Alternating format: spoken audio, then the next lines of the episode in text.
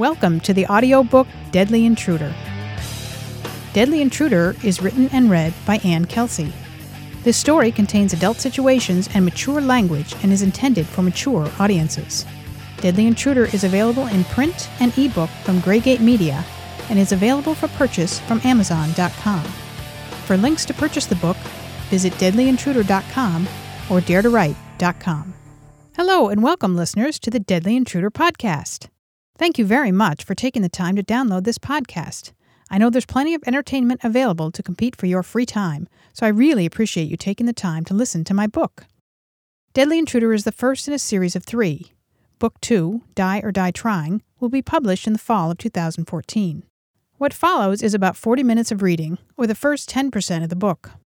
My hope is that you'll get hooked and click over to Amazon to purchase the book for the Kindle Reader or paperback. After you listen to the podcast, I invite you to send an email or tweet me to let me know what you think. At this time, there are no plans to podcast the entire book, but if response to this podcast is good, there's certainly the possibility of podcasting the rest of the story. So, without further ado, here's Ann Kelsey's Deadly Intruder.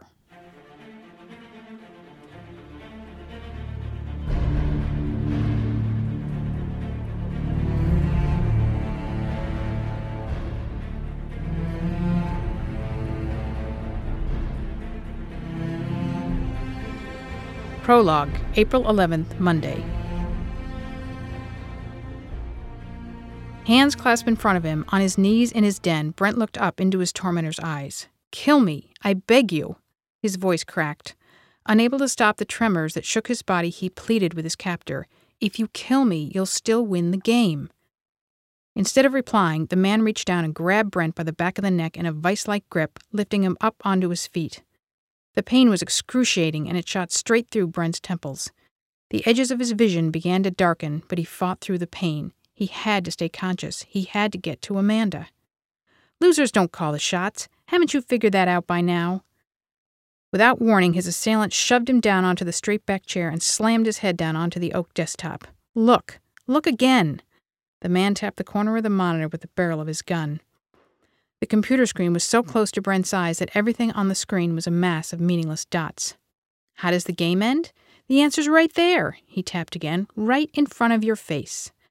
Brent blinked repeatedly, forcing his eyes to focus until he was able to distinguish the ghostly infrared image on the screen. "Amanda?" he whispered. Brent held his breath and looked for signs that his wife was still alive. "Come on, college boy, figure it out," his captor said. The man released the hold on his neck, and Brent cautiously straightened. "What is that?" Brent asked, his voice hoarse with dread. A thin line snaked from Amanda's hand up and out of camera range. "It's an I V." "What? Why?" He turned toward his captor and stared into the man's cold blue eyes. He knew without question that he was about to hear Amanda's death sentence. "It's a brilliant idea, and how fitting to end the game with such an ironic twist." "What do you mean?" Brent was having trouble following this madman's logic. He spoke sheer lunacy. "I figured out how to win the game without you or your wife." He let out a burst of maniacal laughter. Comprehension suddenly dawned within Brent. He retched as hot bile rose, burning the back of his throat. "No, you can't mean—" His limbs began to tremble. He was in the presence of pure, unadulterated evil. God help them all.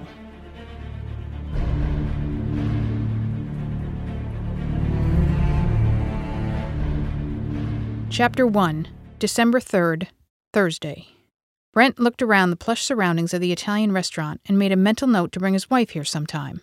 The quiet ambiance, the chic decor, the linen tablecloths, she'd love it. This place was a far cry from his usual lunch of pork lo mein at the Walk and Roll with Todd. Nevertheless, Brent was savoring every bite of his lobster ravioli. Was that a hint of nutmeg? "So what do you think?" Clive asked. Brent pulled his thoughts back to the conversation and laid down his fork. "Tell me the name of the game again?" He looked across the table at Clive, the newest hire at his firm, Revolution Advertising and Creative Company. "It's called a Deadpool," Clive said. "And you get points for guessing when someone is going to die?" "Right." Clive twirled the last of his linguine around the tines of his fork. "That's just sick." Brent shook his head and picked up his knife and fork, cutting his next ravioli neatly in half. "How long have you been playing?" "Come to think of it," Clive laughed, "a long time." "Have you ever won?" Brent studied the man across the table. Mid-forties, he'd guess. Big guy, overweight, with the ruddy complexion of a dedicated drinker. No, Brent bent his head and shoveled in an enormous mouthful of pasta. I finished in the top ten once, but out of the cash. Clive talked throughout the entire lunch with his mouth full. How the hell had a guy like this had a successful career in sales? Then why do you keep playing? Brent noticed a barely discernible bald spot Clive had attempted to conceal with a comb-over. He amended his guess about Clive's age to early fifties. Maybe this will be my lucky year. Clive tore off a chunk of bread and mopped up the remains of his marinara. This particular Deadpool has a huge payout. You mentioned that, up to a half a million dollars. Brent chuckled and pushed his plate aside, leaving several ravioli untouched. I think you're full of it. Hey, look, pal, we're both salesmen. I'm quite certain you can shovel this shit with the best of them, and so can I, but I'm not bullshitting you on this one. Clive pushed his ample frame away from the table and looked around, snapping his fingers for the waiter. You've got some marinara on your tie, Brent said. Clive looked down. So I do. Sir, how may I assist you? The waiter materialized out of thin air, a crisp white towel folded over his left forearm. Here. A platinum credit card bounced across the white tablecloth, landing near the edge, upside down. I'll make sure to apply the same lack of attention to your tip that you showed my very important client. Brent looked away embarrassed. Was this guy for real? He folded his napkin and tucked it under the edge of the plate. Clive waved his hand, shooing away the tuxedo-clad waiter. Entry into the game is by invitation only, but I'll finagle you a spot. He dipped his napkin in his water glass and started dabbing at the spot on his tie. The game's a hoot. A bit twisted, but no harm's done. Thanks for lunch, Brent said, as they walked through the parking lot to their cars. The sun held no warmth, and a bitter wind sent Brent's unbuttoned trench coat flapping around his legs. I should have taken you out. You're the new hire. Forget about it. Brent waved the comment away. Besides, I refuse to be taken out to lunch by a colleague half my age. What are you, twenty-one, twenty-two? twenty-four. I take it you're anticipating a record second month on the job since you treated me to lunch at a four-star restaurant.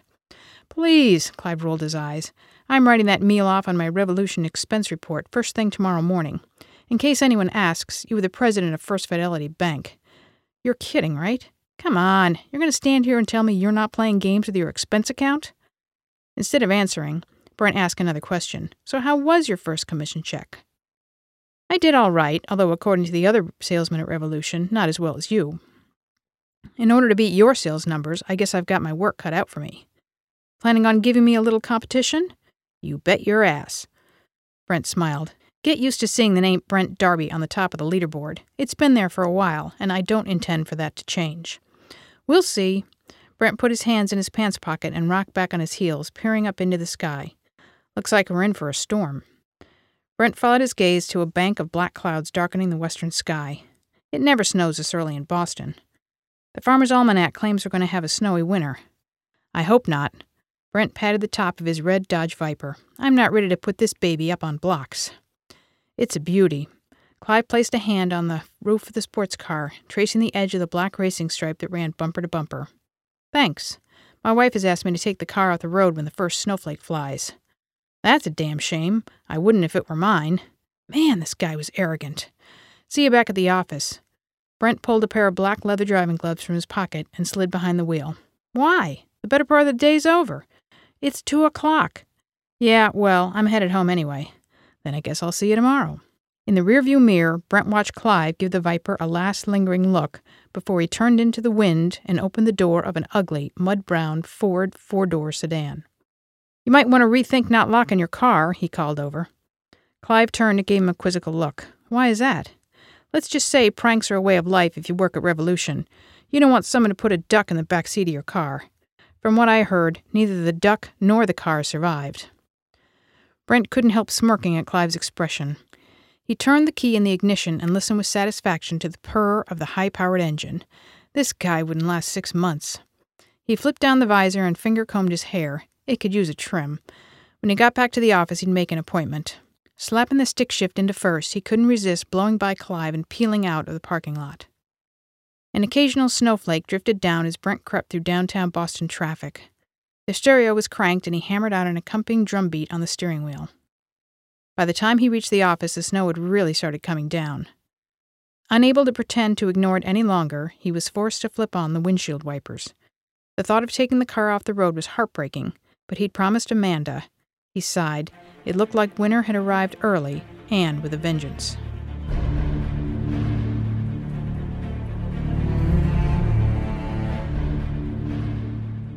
Brent stoked the fire before returning the poker to the stand and plopping back down on the couch beside Amanda. Isn't the snow beautiful? She motioned out the window where the flakes were coming down in a torrent, illuminated by the back porch light. It's a bit early for me. I know, but it's the first snowfall since we moved into our new house. She picked up the half-empty bottle of wine and poured them each another glass before leaning back. This is what country living is all about. Snow that stays white instead of turning black. It's only December third. That's too early for snow, even in New England. I think it's romantic. You're right. Brent dropped his hand from the back of the couch down onto Amanda's shoulders, drawing her close. We don't have anywhere to go, and this is nice, sitting here in front of the fire. He idly ran his hands through her hair, noticing how the firelight glinted off the honey strands. Thanks for making me dinner, hon. My pleasure. I know how much you love frozen chicken fingers and French fries, she chuckled. Good thing I had a big lunch. Amanda elbowed him in the ribs. You knew when you married me that I didn't cook. Right, I keep forgetting. He propped his feet up on the coffee table. Actually, I had a fantastic lunch. I went to Ristorante Lucia in the North End. Really? Didn't the Globe just do a write-up on that restaurant? I'm jealous. Did you take out a client? No, that place is too expensive even on an expense account, but it was bravissimo. He made a show of kissing his fingers. That's one of the few things I miss about living in Boston, the ability to walk to so many great restaurants. People born and bred in Garnet, New Hampshire think Mack's Place on Route twenty-eight is fine dining. Ugh. So how did you end up going there for lunch? She leaned forward and took a sip of wine. Revolution hired a new salesman and he took me there for lunch. He's going to be sharing my territory. Are you okay with that? Amanda looked up at him. He was hired strictly to drum up new business, which is great for me. I hate cold calling. Now I can concentrate on doing what I do best, growing my established accounts. So what do you think of him? He seems like an okay guy, although a bit on the arrogant side. I'm sure he took me out to lunch to pick my brain. Toward the end of the meal, the conversation took the oddest turn. How so? Have you ever heard of a Deadpool? A what? A Deadpool. It's sort of like a football pool, except instead of betting which team will win, you bet on a list of people you think will die within the next twelve months. Amanda sat up and twisted toward him, her face aghast. I hope you're kidding. That was my reaction, too, Brent said. He stood up and walked over to the fireplace. Clive's been betting on Deadpools for a long time, he said, over his shoulder, poking at the fire. Since college, anyway, and I'm guessing he's in his mid to late fifties. I'm sorry, but that's appalling. How can a game like that even be legal? Are these games played out of Vegas? The one he plays is on the internet. If it's true, it's pretty creepy. He pulled the mesh fire screen closed. It's possible he was just pulling my leg. Did you say this guy's name was Clive? Uh-huh, Clive Ellis. Why? Brent walked back to the couch. It's just such an unusual name. I overheard a woman in my kickboxing class mention that her boyfriend's name was Clive. I wonder if it's the same guy. Brent shrugged. Amanda picked up her plate and wine glass and stood up. I hope I don't get nightmares about Deadpools tonight. In fact, to take my mind off it, I think I'll work a little more on my drawing before I turn in. My customer wants the portrait of her schnauzer done before the little darling's birthday next week. She rolled her eyes. Brent picked up his own dishes and joined her in the kitchen. I've got a better idea. Why don't I throw another log on the fire and we get naked? He pinned her against the counter and wrapped his arms around her, trailing kisses down the side of her neck. Hmm. Amanda leaned back against him. Maybe we don't need another log. Brent swung her up into his arms and strode back into the family room. Better luck next time, Pooch, he said, stepping around the leg of the easel. He and Amanda collapsed in a heap on the couch and began pulling off each other's clothes.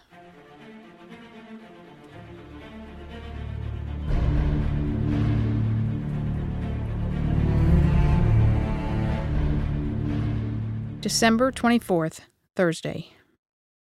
It was just after eleven p m when Brent waved goodbye to his in-laws and closed the front door. With an audible sigh of relief, he leaned against it. He could think of several ways to start his Christmas vacation, and none of them had anything to do with his in-laws. His mood on the upswing, he headed down the hall. In the kitchen, Amanda stood with her back to him at the sink. Ah, alone at last with my ravishing wife. Brent crossed the room, grabbing her from behind in a bear hug, and nibbled on her earlobe. Care to leave this mess and join me for some fun and games in the bedroom? Amanda picked up a dish towel from the counter and slapped it playfully onto his shoulder. Not until after the dishes are done. I'll wash, you dry. Spoil sport. Brent laughed and reached around her for a crystal wineglass on the drainboard. She turned off the faucet and looked at him with a serious expression. Why were you late getting home tonight? I'm sorry, hon. I just got buried in stuff. What stuff? You knew what time my parents were coming for dinner tonight. Plus, I was worried to death about you driving that stupid race car in the snow. You worry too much. Besides, it was only a dusting. So why were you late? I got caught on my way out the door. On Christmas Eve? Amanda gave him a look of pure skepticism. Honest. In fact, I was in such a rush I forgot my laptop. Brent felt a twinge of conscience at the white lie. He had forgotten his laptop, but Revolution had been all but deserted since early afternoon. Or maybe you weren't all that excited about having dinner tonight with my folks. Amanda lifted the corner of the towel off Brent's shoulder and dried her hands. Well, maybe there's a tiny grain of truth to that, but Todd did stop by. I'll admit that we started talking, and I sort of lost track of time. I knew it. Tears welled up in her eyes. I don't see why it's such a struggle for you to get along with my folks. I don't, but especially since... Since what? She hesitated a moment. Since both your parents are gone, I wish you'd let my parents help fill that void. He tried to change the subject, and I didn't appreciate you making me look bad in front of your dad tonight.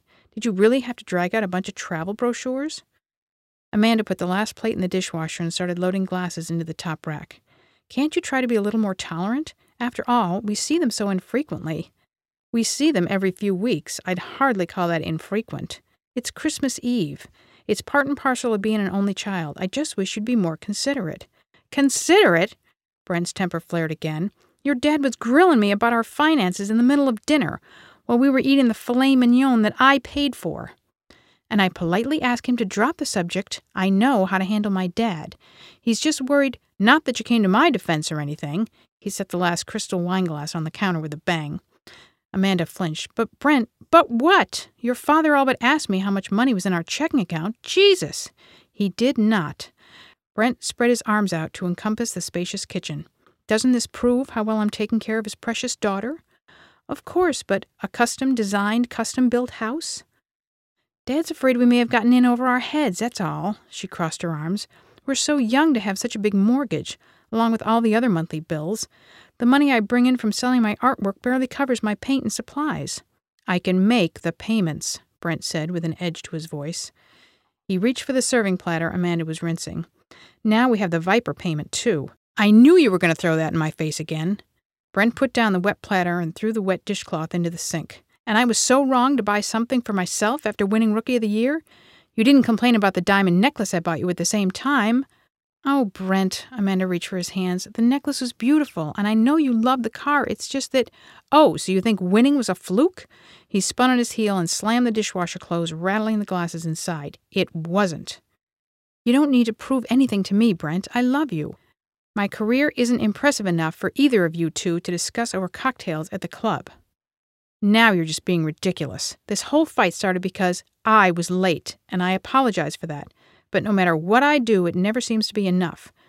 Brent saw a genuine hurt cloud Amanda's eyes, but he turned away from her. You're the one who keeps trying to one-up my father. Well, I've got a hell of a long way to go to catch up to the bank president with a private plane and the fleet of cars.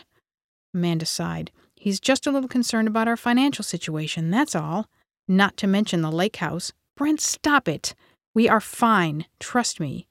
I'm trying, but we still have your school loans to pay off, and thanks for reminding me that I'm the one who came into this marriage with all the debt. Brent leaned back against the counter and crossed his arms. There's no need to get sarcastic. You always forget the upside to working on commission. I have the opportunity to make a whole lot more money than I did when I was on straight salary. But there are risks involved, too. She began wiping down the counters. If you fall short of your quota, you have to sell more the next pay period to make up for that. And if I sell over my quota, my commission is added to the base. Since Revolution doesn't have a cap on commissions, I can double my gross income. She turned to face him, sponge in hand. But you fell short in November. Oh, come on, Amanda. Are you going to micromanage every penny I bring in each month? Maybe I should get a real job. There is no need for you to do that. You love painting, and I promised you on our wedding day I would take care of you. I don't want to be taken care of, Brent. I am not a pet, she fumed, slapping a hand on the countertop. And please don't talk about my artwork like it's a hobby. It's not a hobby, it's my career. That's not what I meant.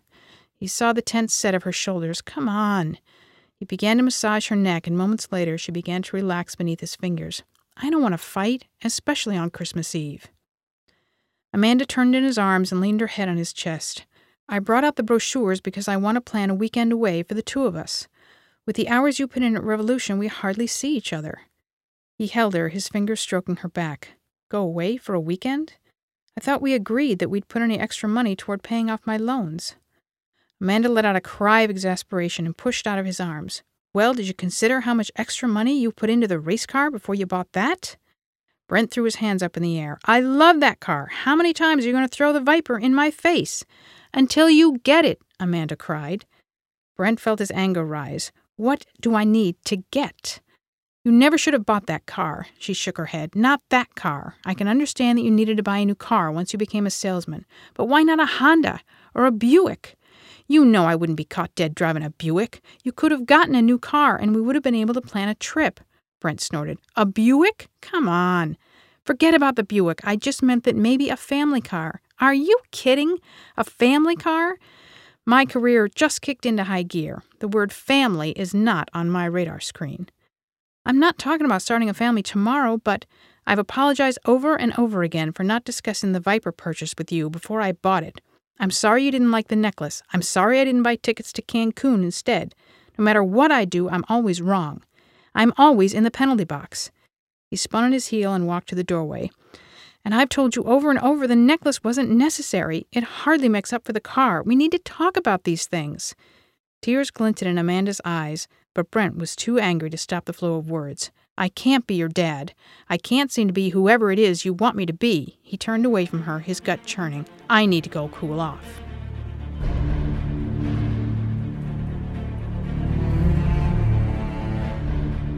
Brent slid behind the wheel of the Viper and took off down the quiet street. He might as well head back to Revolution and pick up his laptop. He wound through the dark neighborhoods, occasionally catching a glimpse of a decorated tree in a front window. His thoughts floated back to the last Christmas with his parents. He'd been halfway through his junior year at Brown, and he had never been happier.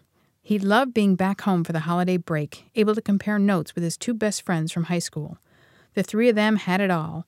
They tried to one-up each other, each bragging that their school had the prettiest girls, the toughest professors, and that they lived in the crappiest off-campus apartments, and joking about who was going to have the highest starting salary after graduation. As Brent drove up the entrance ramp for ninety-three South, he couldn't keep his thoughts from moving on to the following April, just four months later, when both his parents were killed in a car accident. But this time, during his return home, he was listening to his older brother Jimmy. You mean to tell me that you were totally unaware of Mom and Dad's financial situation? I find that a little hard to believe. Every penny they had went to pay for that ivory tower school you got into. Those words still reverberated in Brent's head. Even after all this time, he couldn't shut them out. The honest truth was, after he'd been accepted to Brown, his dad had never said a word to him about how his education was going to be paid for, and he'd never ask. Instead, he remembered the pride in his father's voice when he'd call him at school, sometimes in the middle of the day, to ask about classes or if he was leaning toward a specific major. Do you need anything, son? Anything at all? His dad never hung up the phone without telling Brent how proud he was of him. Entering the parking garage, Brent drove up and around the multiple levels before pulling into his assigned parking spot. The entire level was empty save one car parked a few spaces away from his in the C E O's spot. He recognized the car, and it was definitely not the C E O's. Stepping out of the car, Brent walked toward the entrance of the building, his mind still in the past, in that late-night phone call midway through finals week at the end of his junior year when his life had come to a sudden halt. Jimmy had stuck a closed-for-family emergency sign on his mechanic's shop for a week. Brent had made phone calls to his professors, arranging to return after the funeral to make up his two remaining finals. Then the obligatory meetings had begun. They'd spent hours listening to lawyers and the bankers and the loan officers. Suit after suit stared at their computer screens and explained about second mortgages and equity loans and how a year ago his parents had cashed in their retirement account. His brother glared at him. See, Jimmy's gaze seemed to say, for you, so you could go to Brown. I D badge in hand, Brent shook off the thoughts of the past.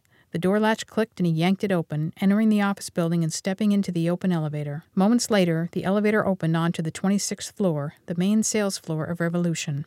He passed the empty reception desk, somewhat surprised the overhead lights illuminating Cube City were on at midnight on Christmas Eve. He wound his way through the myriad of cubicles where his desk had been last year and toward his office.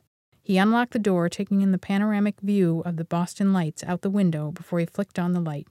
It still gave him a rush of pride that he had earned the top spot among all his first-year colleagues, and this office was one of the benefits. So was his equally coveted assigned parking space. He reached over and grabbed the handle of his soft-sided laptop case. It was sitting on the file cabinet just inside the door where he'd rushed out without it earlier. He turned off the light and pulled the door shut. "Hey, Brent!" The voice startled him, and he whipped around. "Clive, you scared the shit out of me. I heard a noise, and I thought I'd come and investigate. What are you doing here this late?" "Forgot my laptop. I—" At that moment, Brent's cell phone rang. He pulled the phone from his pocket. "Hey, Todd, aren't you in the middle of a wedding?" "Yeah, and I only have a second." Todd spoke quickly. "We're at the Sheraton, off exit two. I want you to get your ass down here." "You want me to come down now?" Brent glanced up at the clock on the sales floor. "Why?" Clive hadn't moved. He stood listening to the conversation. "I'm not telling you over the phone. Just get down here." Brent started walking toward the elevator. "No way. I've got to get home to Amanda. We had a f—" He bit off the word, then cursed himself when Clive's eyebrows shot up. "Did you have a fight with Amanda?" Todd asked. "Look, it's just not a good night, okay?" Brent responded. "It's Christmas Eve. It's late." Clive reached out and pushed the call button for the elevator. "Where are you?" Todd asked. "I just stopped to pick up my laptop at Revolution. Clive is here, too." "Who?" "It doesn't matter. You did have a fight, didn't you? You went to work to hide, you big coward. Look, call Amanda and have her meet us down there." "She is not going to." "I'll call her. I can get her to come down." Brent heard muffled voices through the phone and someone strumming an electric guitar in the background. "Chris, I heard you already," Todd shouted. "Give me one sec." "Brent, we've got to get back on stage. I'll convince Amanda to meet me down here. I promise. I've got big news. Bring whoever else is there, too. The more the merrier." "Amanda is not—" "Sure she will. She'll come down if I ask her." The call disconnected. If anyone could convince Amanda to do anything, it was Todd. Maybe his buddy could help him salvage the mess he'd made of Christmas Eve. "Wherever you're going, would you mind if I tagged along?" Clive asked. Brent shrugged as he opened the door to the parking garage. "Suit yourself. I'm just going to meet Todd for one drink." "I'll buy the first round." "What is it with you offering to pick up the tab all the time?" Clive waved the comment away, and Brent watched him open the door to his car, parked in the C E O's space.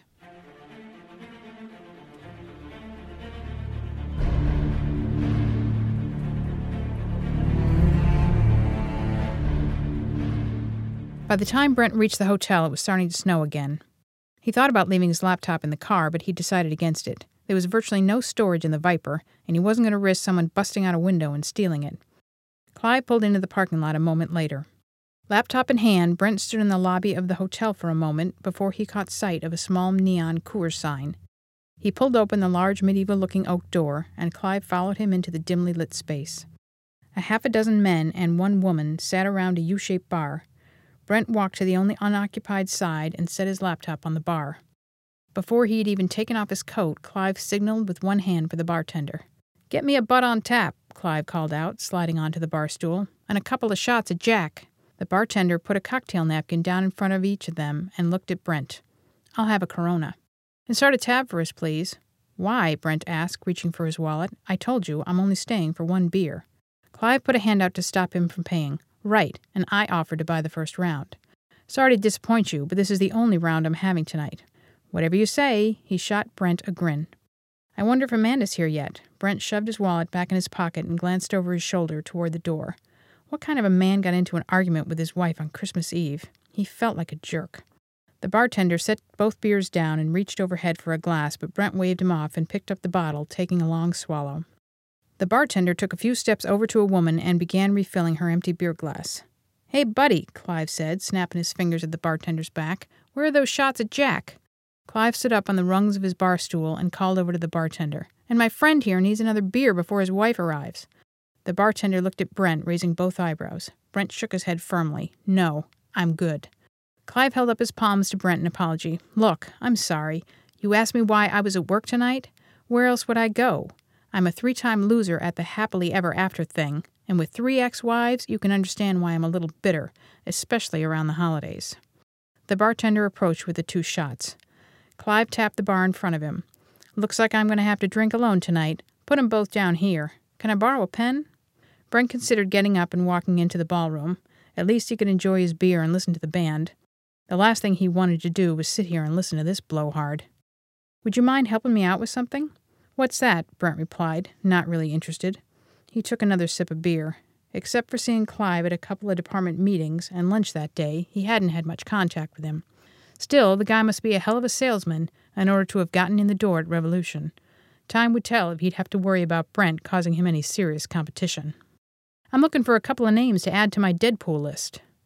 Brent looked toward the door again, hoping to see Amanda. "Any names come to mind?" Clive's voice cut into Brent's thoughts. "What's that again?" Brent asked, deciding he might as well finish his beer. As soon as Amanda got here, he'd get a room and make it up to her. Clive leaned toward him and slid a cocktail napkin he'd been scribbling on between them. "I'm looking for some suggestions for my Deadpool list." "You've got to be a sick bastard to play that game." Brent picked up his beer and drained a third of the glass before letting out a belch. "Lighten up. Plus, I have a feeling this will be my lucky year." Clive shoved one of the shot glasses over to Brent. "Come on, let's drink to one of us bringing in a half a million dollars this year." Brent made no move to pick up the shot glass. "You earn what, fifteen percent of that figure at Revolution this year?" Instead of answering, Brent did a quick mental calculation and came up with seventy-five thousand dollars. He'd better bring in a hell of a lot more money than that. Clive continued, "After all, you're the big Rookie of the Year winner." Brent wasn't going to deny it. "True, I had a good year."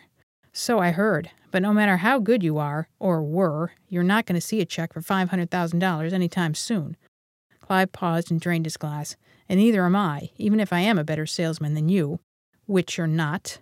So I hedge my bets and I try to bring in money a few other ways as well. If I win, I'll take the money and run. If someone questions my taste level or calls me a sick bastard, I don't give a damn." Brent quickly ran through the numbers again in his mind, remembering that Clive told him it cost five grand to join, and the winner couldn't add a half a million dollars. "No way. No online game is going to offer odds like that." He shook his head. Clive picked up a shot glass and knocked it against the one closest to Brent. "This one's for real." "Bullshit," Brent thought. "Come on, one drink. To getting rich." Clive raised his glass. "By whatever means possible." "Oh, what the hell. I'll drink to getting rich," Brent downed the shot. After all, he was going to spend the night at the hotel with Amanda, so he didn't have to worry about driving. He glanced at the door. "Attaboy," Clive slapped him on the back. "Who's on your list so far?" Brent asked as he signaled the bartender for another beer. This whole Deadpool game could be a great conversation starter at the monthly business-to-business meetings he attended. Then he remembered cold calling was Clive's job now. "Open your laptop. I'll pull up my roster." "There you are," Todd called out, sliding onto the empty bar stool to Brent's left. "You are not going to believe what happened tonight." With his drumsticks, he beat out a riff on the top of the bar. "What?" Brent asked, taking a swig of his fresh beer. "This friggin' wedding, right? I hate weddings. We all hate weddings. But Chris upcharged the hell out of the gig because it was Christmas Eve. Father of the bride went for it, so we're stuck playing at the Sheraton, right?" "And?" Brent prompted. "After our first set, this guy walks up to Jordan and asks him if we'd be interested in recording a demo for him. We just finished Glamour Girl, and he must have liked the sound of it. Check it out." Todd laid his sticks on the bar and pulled a business card out of his back pocket. "Capitol freaking Recording Studio, Los Angeles, California." He let out a whoop. Brent took the card and read the front. "Larry Conrad, executive producer." "Can you believe that?" Todd grinned. "A demo. The guy wants Chris to call him in January and set it up. This may be our big break." "Congratulations," Brent said, picking up his beer and saluting Todd. "It couldn't have happened to a better, more talented guy." The bartender walked over. "Sounds like you guys have something to celebrate." "Line 'em up," Clive said. "First round is on me." "Jack?" the bartender asked, holding the bottle of Jack Daniels aloft. "Yes, sir," Clive responded, holding his hand out toward Brent to take a look at the business card. "No argument here, but who the hell are you?" Todd asked, leaning over Brent to see who was sitting next to him. "Sorry," Brent said. "This is Clive Ellis. He's the guy that was burning the midnight oil at Revolution tonight when I stopped in to pick up my laptop. Clive just started a couple months ago. I thought maybe you guys had crossed paths at work. He's the newest member of the sales team." Todd leaned over, his blonde ponytail falling over one shoulder, and shook Clive's hand. "Todd Tanklevsky. I work in information systems." "Tanklevsky? What kind of a name is that?" "It's Russian," Todd replied. "Thanks for the drink." "My pleasure," Clive responded. He raised his glass. "To fame and fortune." "What are we celebrating?" the bartender asked when the shot glasses were back on the bar. "The start of my music career," Todd said. "I'm with On the Rise, and we were just asked to cut a demo for Capitol Recording Studios." "I'd say that's worth a round on the house," The bartender gave a furtive glance around and then added a clean glass to the three on the bar and filled them up. He raised a shot glass, and they followed suit, clinking them together before downing the amber liquid. "What makes you think this guy is legit?" Clive asked, handing the card back to Todd. Brent saw Todd's face darken. "What makes you think he's not?" Todd shot back. "I'm just saying." "What's your problem?" Brent asked, turning to face Clive. "Trust but verify," Clive said. "Open your laptop. You'll feel ten times better than you do now once you know he's the real deal. It'll take two seconds. Do it," Todd said. Brent leaned forward and opened his laptop. A few keystrokes later, he was logged into the hotel's Wi-Fi. Todd held out the business card, angling it so he could read the letters in the dim light. After typing the first and last name into a search engine, Brent held his breath. A second later, they were looking at a bio on the Capitol Recording Studio website. "Executive producer Larry Conrad," Brent read aloud, "responsible for signing such bands as White Tornado and First Street Heat." He paused and turned to Todd, eyes wide. "Holy shit." "You're up, Brent," Clive said, grinning. "Now we really have something to celebrate." Todd let out a raucous yell, and they all traded high fives. The bartender walked back over with a bottle of Jack. Brent pumped his fist into the air and nodded at the bartender to pour another round of shots. Then Todd asked the bartender to set him up again, and Clive offered yet another round. Brent was feeling more than a little drunk, but Clive was right. Todd was his best friend, and Todd had certainly bought him more than a few rounded drinks the night they celebrated him winning the award from Revolution. "One last round," Brent said, speaking slowly and carefully. His tongue felt as if it had grown two sizes too big for his mouth. "Here's to my best friend Todd," he wrapped his left arm around him, to, to making it big in the music industry. "I always knew it was just a matter of t- time. He downed the drink and watched Todd do the same. "I am so wasted." They slammed their empty shot glasses upside down on the bar. "It's about time somebody finally discovered the band." Todd had a look of pure delight on his face. "I know we can make it. I just know it. You," he gave Brent a playful punch in the arm, "get awarded a permanent backstage pass for years of listening to us play in crappy venues all over New England." He paused. "Speaking of backstage passes," Brent followed Todd's gaze. The door to the bar was partially open, and Todd's eyes were locked on a petite woman peering in. When her eyes found Todd, she smiled and motioned for him to join her. Brent slapped Todd on the back. "Go. You don't mind after I dragged you all the way here? No, go enjoy yourself." "Okay, the band and a few friends are going to have a little celebration," Todd said. "Thanks again for the drinks. See you guys after Christmas." A moment later, Todd had one arm wrapped around the girl's tiny waist, his sticks protruding from his back pocket. He raised his free hand as he departed. "Shit, I forgot to ask him about Amanda." Brent slid off the bar stool and took a step, nearly stumbling before he caught himself by grabbing the back of Brent's stool. He steadied himself a moment and then pulled a credit card out of his wallet and tossed it on the bar, signaling the bartender. "I'm going to hit the head, cash out, and go home." The walk to the bathroom made him realize just how intoxicated he was. He washed his face and blinked in the mirror, trying to focus. Where was Amanda? He leaned against the bathroom wall and called Todd to find out. All three calls went to voicemail. Next, he spent a laborious few minutes typing out a text message, but he got no response. Finally, he walked back to his stool in the bar. Cell phone still in hand, Brent sat back down. "Shit." "What?" Clive asked, looking up from the laptop. "Hey, what the hell are you doing on my computer?" "I just pulled up my roster on the Deadpool site." Brent's cell phone vibrated, and he read the message from Todd. "Sorry, she decided not to come." Brent sighed. "Shit, shit, shit." He closed his eyes, but when the room tilted, he opened them again. He was definitely too drunk to drive at this point.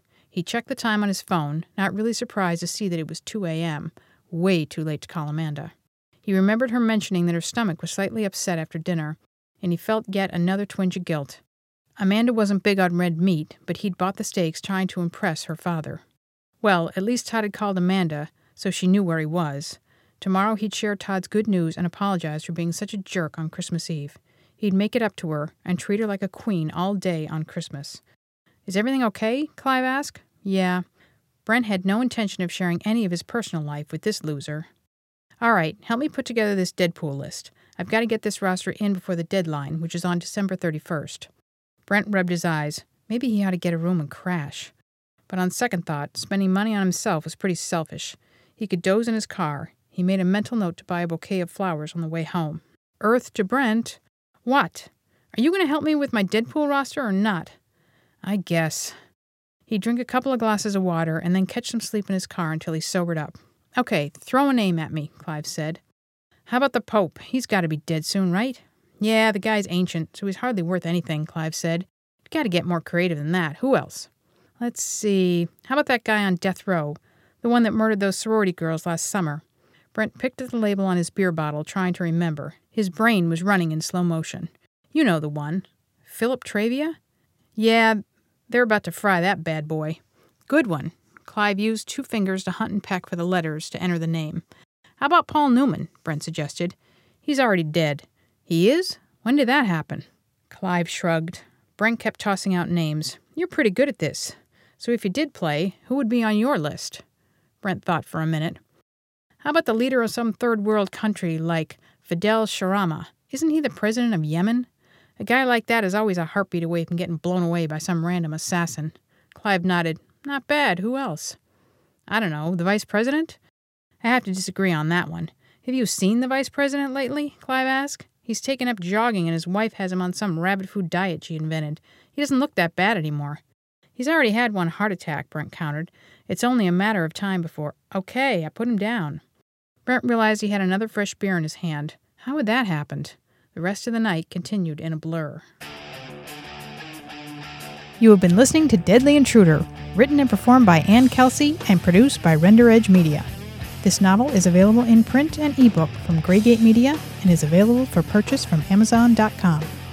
For more information about the author and links to purchase the book, visit Deadly Intruder dot com or Dare To Write dot com.